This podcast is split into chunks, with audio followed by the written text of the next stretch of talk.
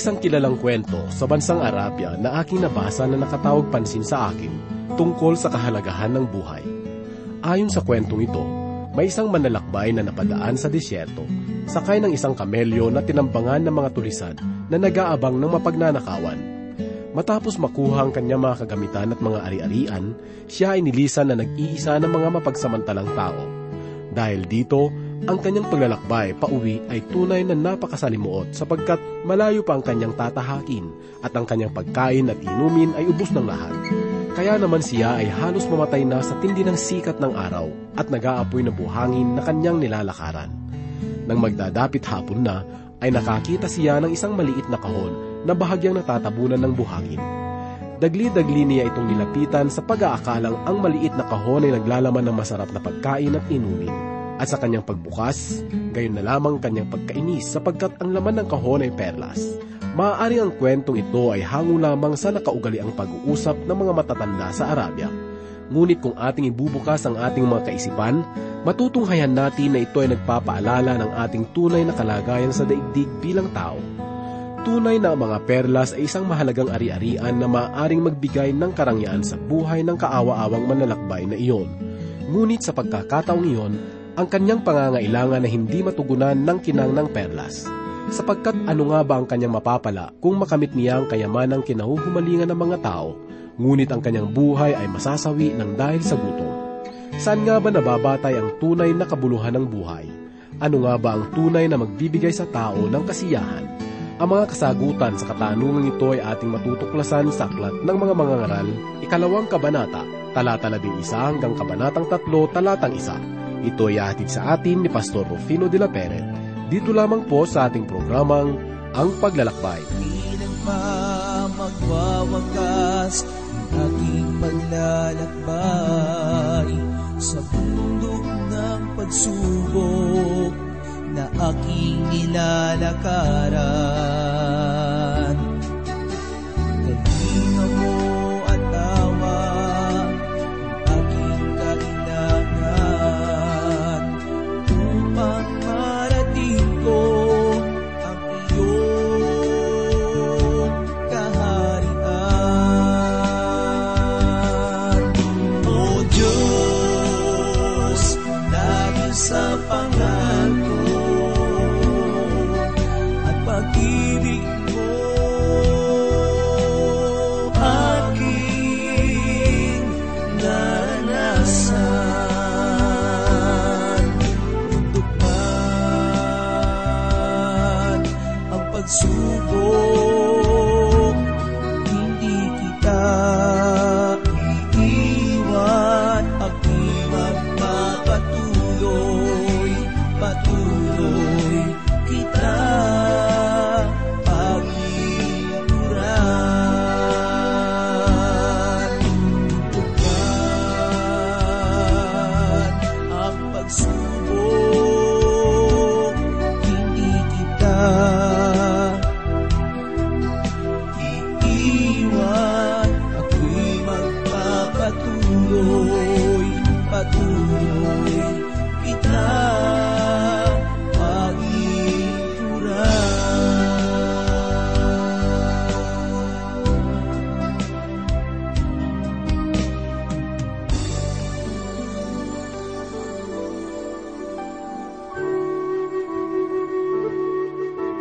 Winika ni Hesus, lumapit kayo sa akin kayong lahat na napapagal at nabibigatan sa inyong pasanin, at kayo'y pagpapahingain ko.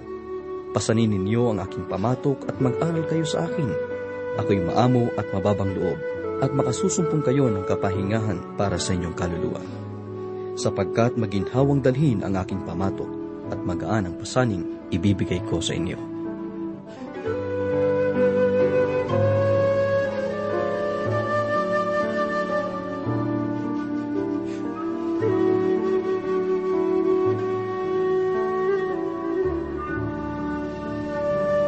Ang ating pag-aaral sa oras na ito ay hahanguin po natin dito sa aklat ng Ecclesiastes o ang aklat ng mangangaral na sinulat ni Haring Solomon. Kabanatang 2, talatang 11 hanggang sa kabanatang 3, unang talata. Muli pong sumasa inyo ang inyong kaibigan at pastor sa Himpapawid, Rufino de la Peret.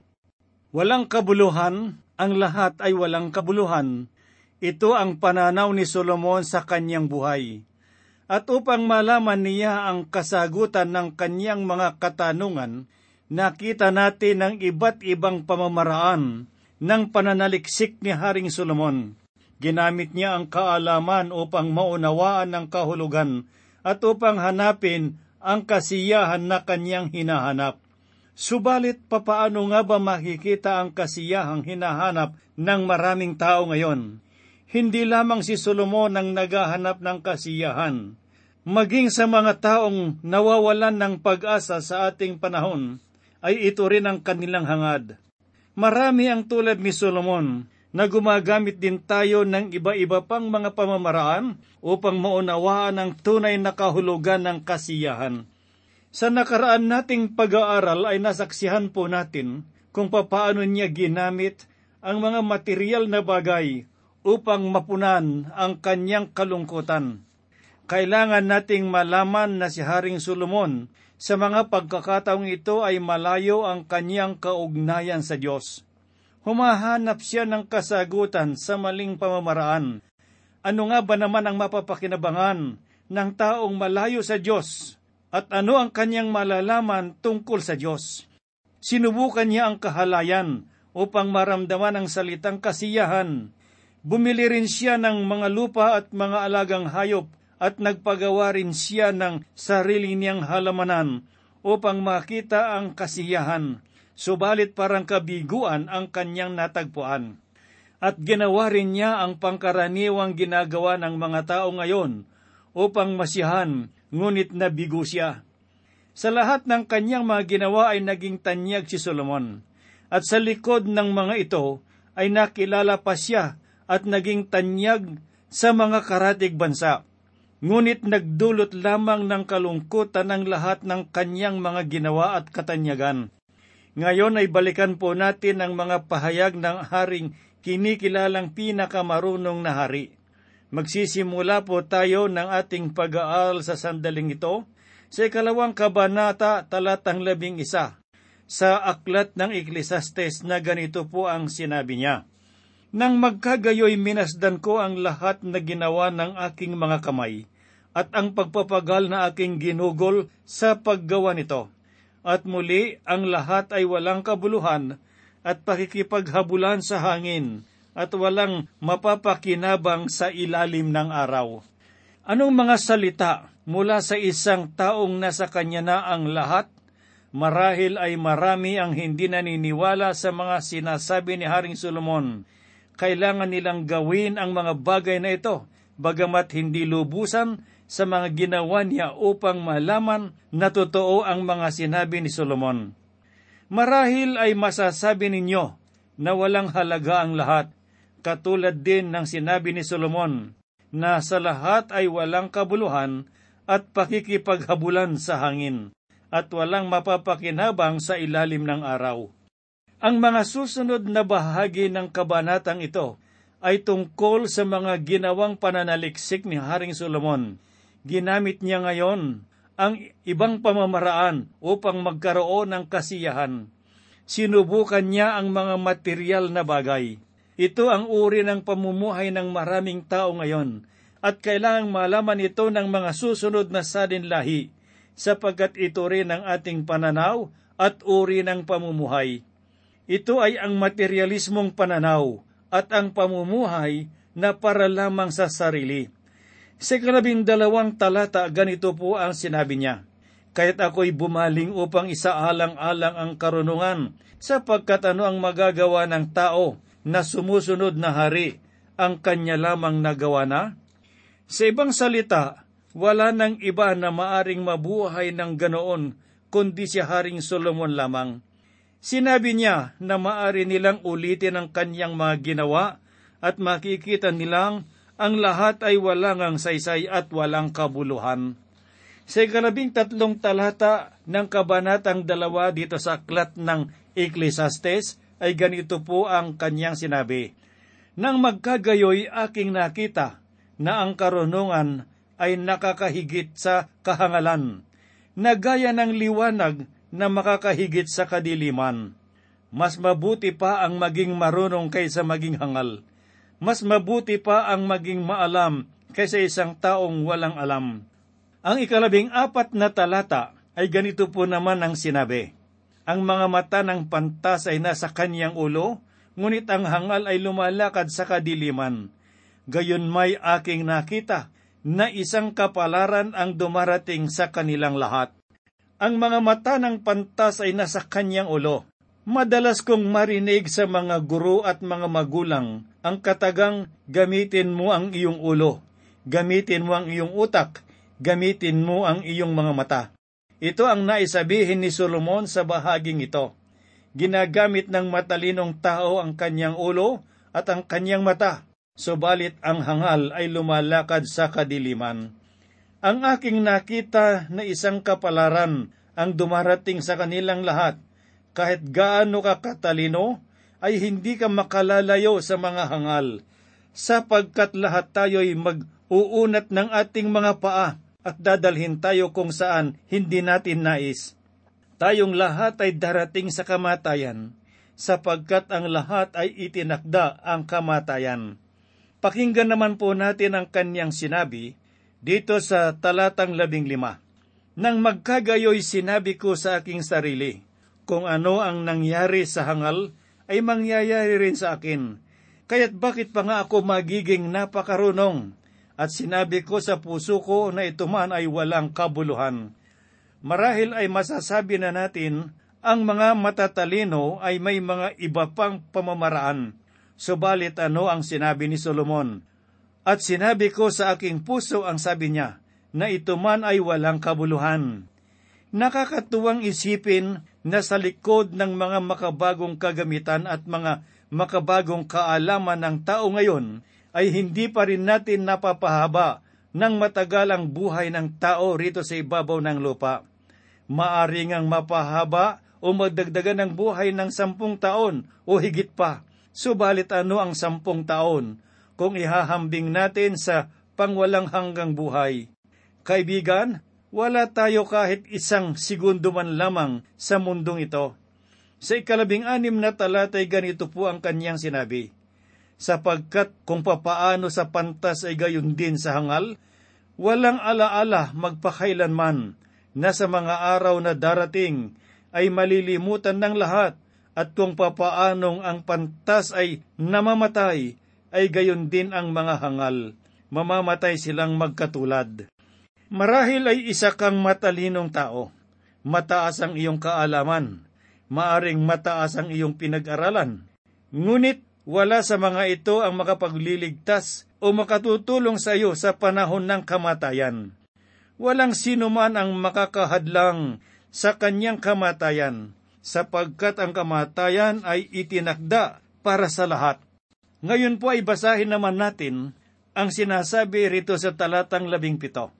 Sa gayo'y kinamuhian ko ang buhay, sapagkat ang ginawa sa ilalim ng araw ay mapanglaw sa akin, sapagkat ang lahat ay walang kabuluhan at pakikipaghabulan sa hangin. Para kay Solomon, ang lahat ng mga ginawa sa ilalim ng araw ay walang kabuluhan. Anong uri ng pananaw ito? Ang lahat ng kanyang manakikita sa mundong ito ay parang kawalan at walang kabuluhan ang lahat. Si Thomas Edison ay isa sa mga halimbawang ito. Siya ay nagtatrabaho sa isang silid na kung saan niya inimbento ang bumbilya. Siya ang isa sa mga pinakamatalinong tao na nabuhay sa daigdig. Ngunit namatay din siya tulad ng iba.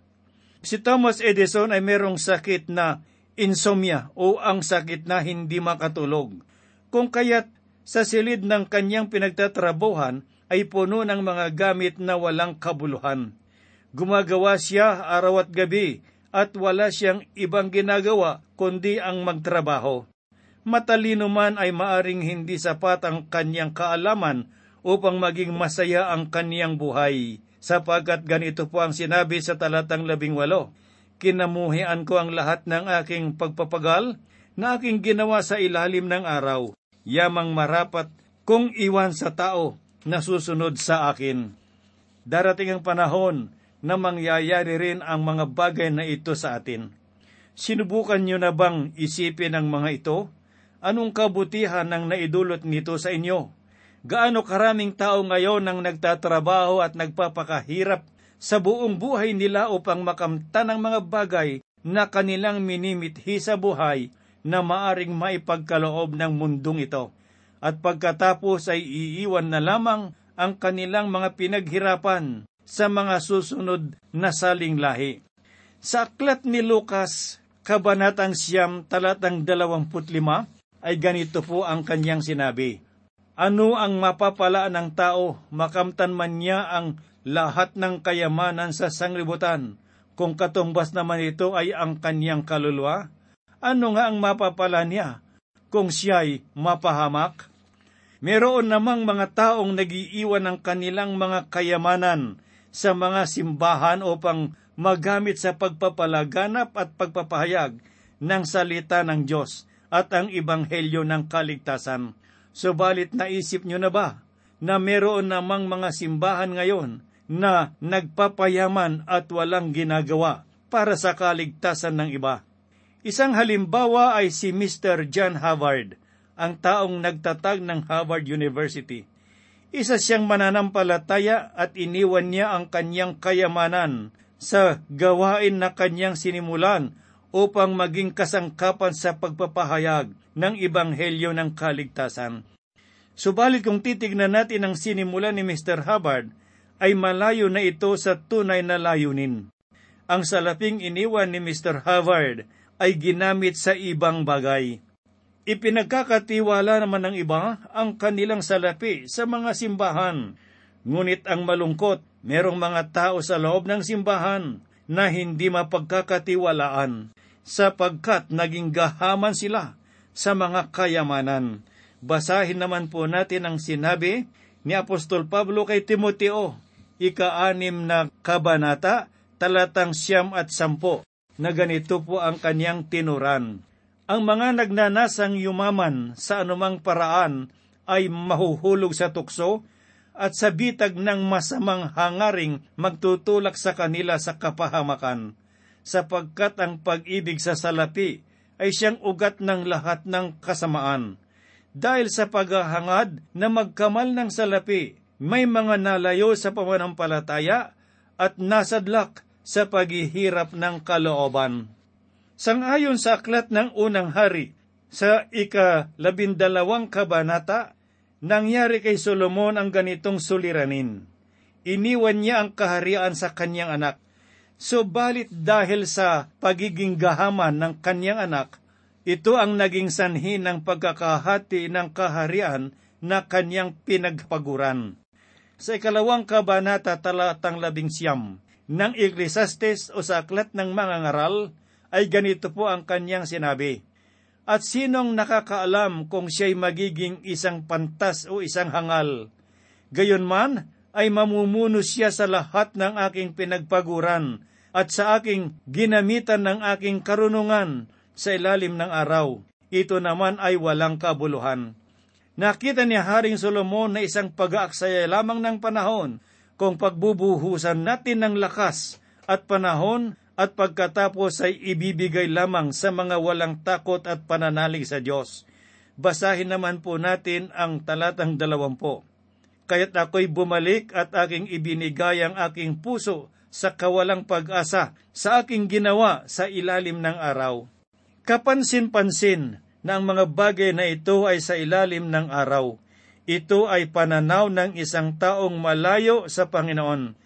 Ito ay hindi tulad ng taong binabanggit sa aklat ng Efeso sa kabanatang 2, talatang 6, na nakaupo sa sangkalangitan. Ang pananaw na ito ay nagdudulot ng masamang pag-uugali sa isang tao. Ngayon ay pakinggan naman po natin ang sinabi ni Haring Solomon sa talatang 23. Sapagkat lahat ng kanyang araw ay puno ng sakit at ng kanyang gawa ay pagdaramdam. At pati sa gabi ay hindi nagpapahinga ang kanyang isip. Ito man ay walang kabuluhan. Nakita ni Solomon na walang kabuluhan ang mag-alala tungkol sa bagay na ito, sapagkat wala naman siyang magagawa tungkol sa mga bagay na nagaganap. Sapagkat ganito po ang ating mababasa sa talatang 24 hanggang 26. Walang mabuti sa tao kundi ang kumain at uminom at magpakaligaya sa kanyang pinagpaguran. Nakita ko na ito man ay mula sa kamay ng Diyos.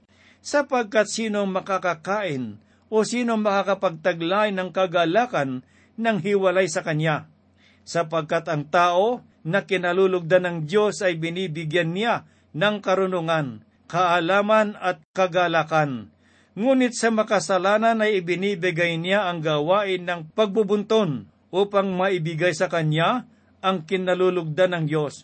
Ito man ay walang kabuluhan at pakikipaghabulan sa hangin.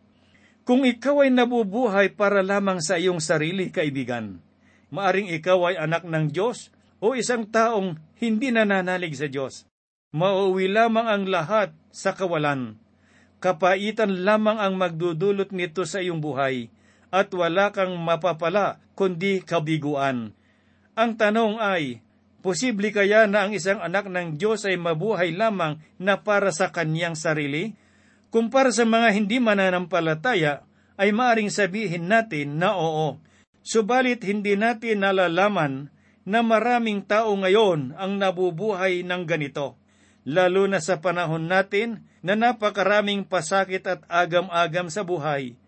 Marahil ay mas madali pa para sa atin ang hindi mapahalagahan ang mga tao sa ating paligid. Maraming mananampalataya sa ating lipunan ngayon ang nabubuhay na para lamang sa kanilang sarili. Hindi ganito ang itinuturo ng Panginoon sa atin. Sang-ayon sa ating nabasang mga talata, ang bunga ng ganitong uri ng pamumuhay ay nauwi lamang sa kawalan. Sapagkat anong halaga ng buhay kung para sa sarili mo lamang ang iyong inaatupag at ginagawa? Alam nyo ba na marami ang namamatay na walang nagmamahal sa kanila? Sapagkat wala silang pinahalagahan kundi ang kanilang sarili lamang. Kaibigang nakikinig, buksan mo ang iyong mga mata at tumingin ka sa iyong paligid.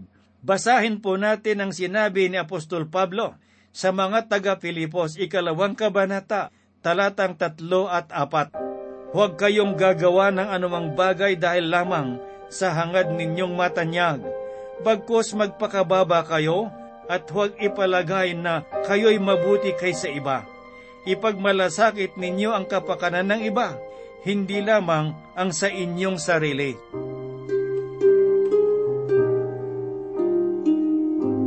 Tayo po ay manalangin. Minsan pa, dakilang Diyos, kami po'y dumudulog, lumalapit sa iyo, nagpupuri, nagpapasalamat, sapagkat ang mga salita mo ay pagkain ng aming kaluluwa, pangkalakasang espiritual. Salamat, Panginoon Diyos, sa walang hanggang gabay ng banal na espiritu. Namumulat ang aming mga mata sa mga katotohanan na nagiging tanglaw sa aming mga landas. Salamat sa iyo, Panginoong Diyos, sapagkat ikaw ang Diyos naming dakila at makapangyarihan. Ang pag-ibig mo hindi kumukupas, hindi nagbabago. Idinadalangin po namin, Panginoon, ang aming bansa sa oras na ito. Itinataas namin sa iyo ang bawat mga nasa pamahalaan po, Panginoon, mula sa aming Pangulo hanggang sa pinakamababang naglilingkod, Panginoong Diyos, sa aming bansa, na makapaglingkod sila ng buong katapatan, upang sa gayon, Panginoong Diyos, ay ibubuhos mo ang masaganang biyaya at pagpapala at magkaroon ng pag-unlad at kapayapaan. Dinadalangin din po namin ang mga kaibigan at mga kapatid na nakikinig ng mga salita mo sa oras na ito, sa loob ng mga pagawaan, sa loob ng mga paaralan, sa loob ng kanilang mga hanapbuhay, sa tindahan, doon sa karagatan, doon sa kagubatan, at sa lahat ng dako, Panginoon Diyos, na abot ng iyong salita. Naroon ang iyong mga anak, meron silang mga dalahin, mabibigat na pasanin. Panginoong Diyos, ilawit mo ang iyong biyaya at pag-ibig at pagmamahal sa bawat isa sa kanila, upang matugunan ang kanilang kalagayan. Ang lahat po ay aming idinadalangin at hinihiling sa banal na pangalan ng aming Panginoong Hesus Kristo. Amen.